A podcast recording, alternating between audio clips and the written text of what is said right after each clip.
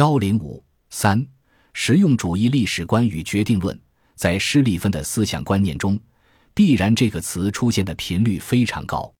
他对于军事的多数看法，往往可以用“必然会”这样的句式来表达，这与他实用主义的历史观有很大关系。普鲁士德国的军队有着重视战争史的传统，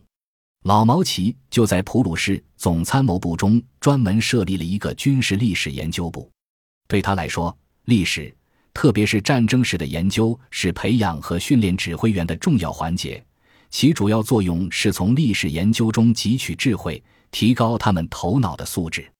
他反对从历史上找任何现成的答案或者某些普遍规律的做法。但是施里芬的观点却有很大不同。他不像老毛奇那样对于人文与历史有着浓厚的兴趣，而是一个专注于数据与技术。高度强调实用的军官，在关于历史的问题上，施里芬持完全的实用主义，主张要带着问题在历史中找答案，认为研究历史的目标就是用来指导解决现实的问题，所以要努力从历史研究中提炼出普遍性的规律。更重要的是，这种规律是必须遵守的，是不可更改的。他也时常向德军灌输这一观念。比如在老毛奇纪念馆的开幕仪式上，他说：“老毛奇是从过去这本书上学到了什么将会来到，什么一定会来到。”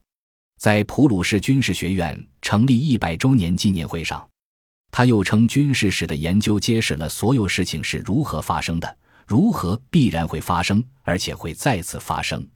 这种决定论的思想在施里芬的坎尼研究中体现的最为充分。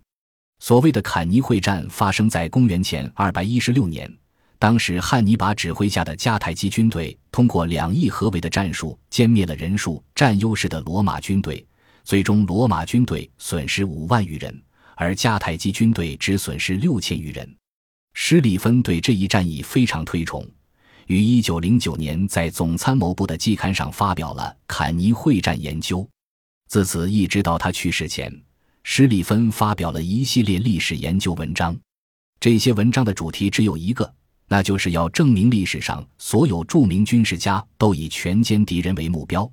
而实现这一目标的途径又都是通过侧翼迂回和包围。作为研究的现实运用，施里芬强调德军可以再次运用这种不可改变的规律来夺取未来的胜利。根据汉尼拔在遥远的已经被遗忘的时代所制定的同一个计划。歼灭战今天依然可以实现，敌人的正面并不是我们主攻的目标，部队和预备队不应集中进攻敌人的正面，重要的是要摧毁敌人的侧翼。两翼部队不应只是前出到正面部队的前方，而是应该指向敌军的全纵深。随着部队从敌军背后进攻，我们将完成歼灭战。施里芬这种按自己需要来运用历史的做法，无疑是有问题的。德国与下一次战争的作者伯恩哈迪在军事上还是有着很深的造诣。他早在坎尼研究发表之前就批评施里芬为了支持自己的观点而任意裁剪历史。德军一名退役军长施里希廷也指出，施里芬的错误在于他经常将只适用于某一特定个案的教训和经验普遍化。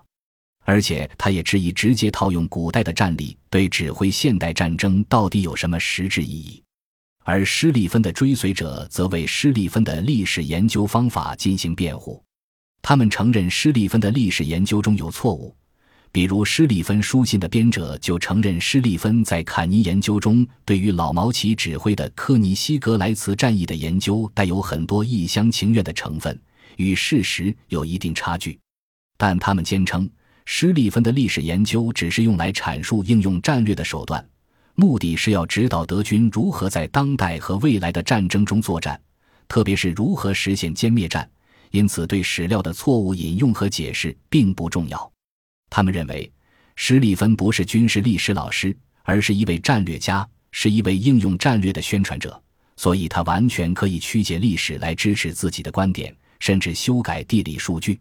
由于施利芬本人的地位。也许还由于人本身的思维惰性，他的观点最终在德军内部占了上风。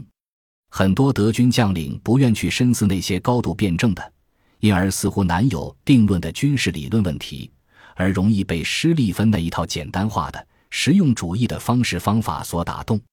比如，施利芬的继任者小毛奇就鼓励自己的儿子不要读克劳塞维茨的《战争论》，而去读坎尼研究，以便为军事学院的入学考试做准备。还有一些将领索性以没有读过克劳塞维茨的书为荣。随着这种历史观的广为流传，施利芬那种有很强决定论色彩的思维方式在德军内部自然也占了主流。因为这些不可改变的规律和必然会发生的事物是在历史上被反复印证的，其可靠性已经不容怀疑。在这样的一种思想氛围下，作为施利芬所有思想的精华和具体化，施利芬计划在德军，特别是总参谋部中，自然不可能再遭到怀疑。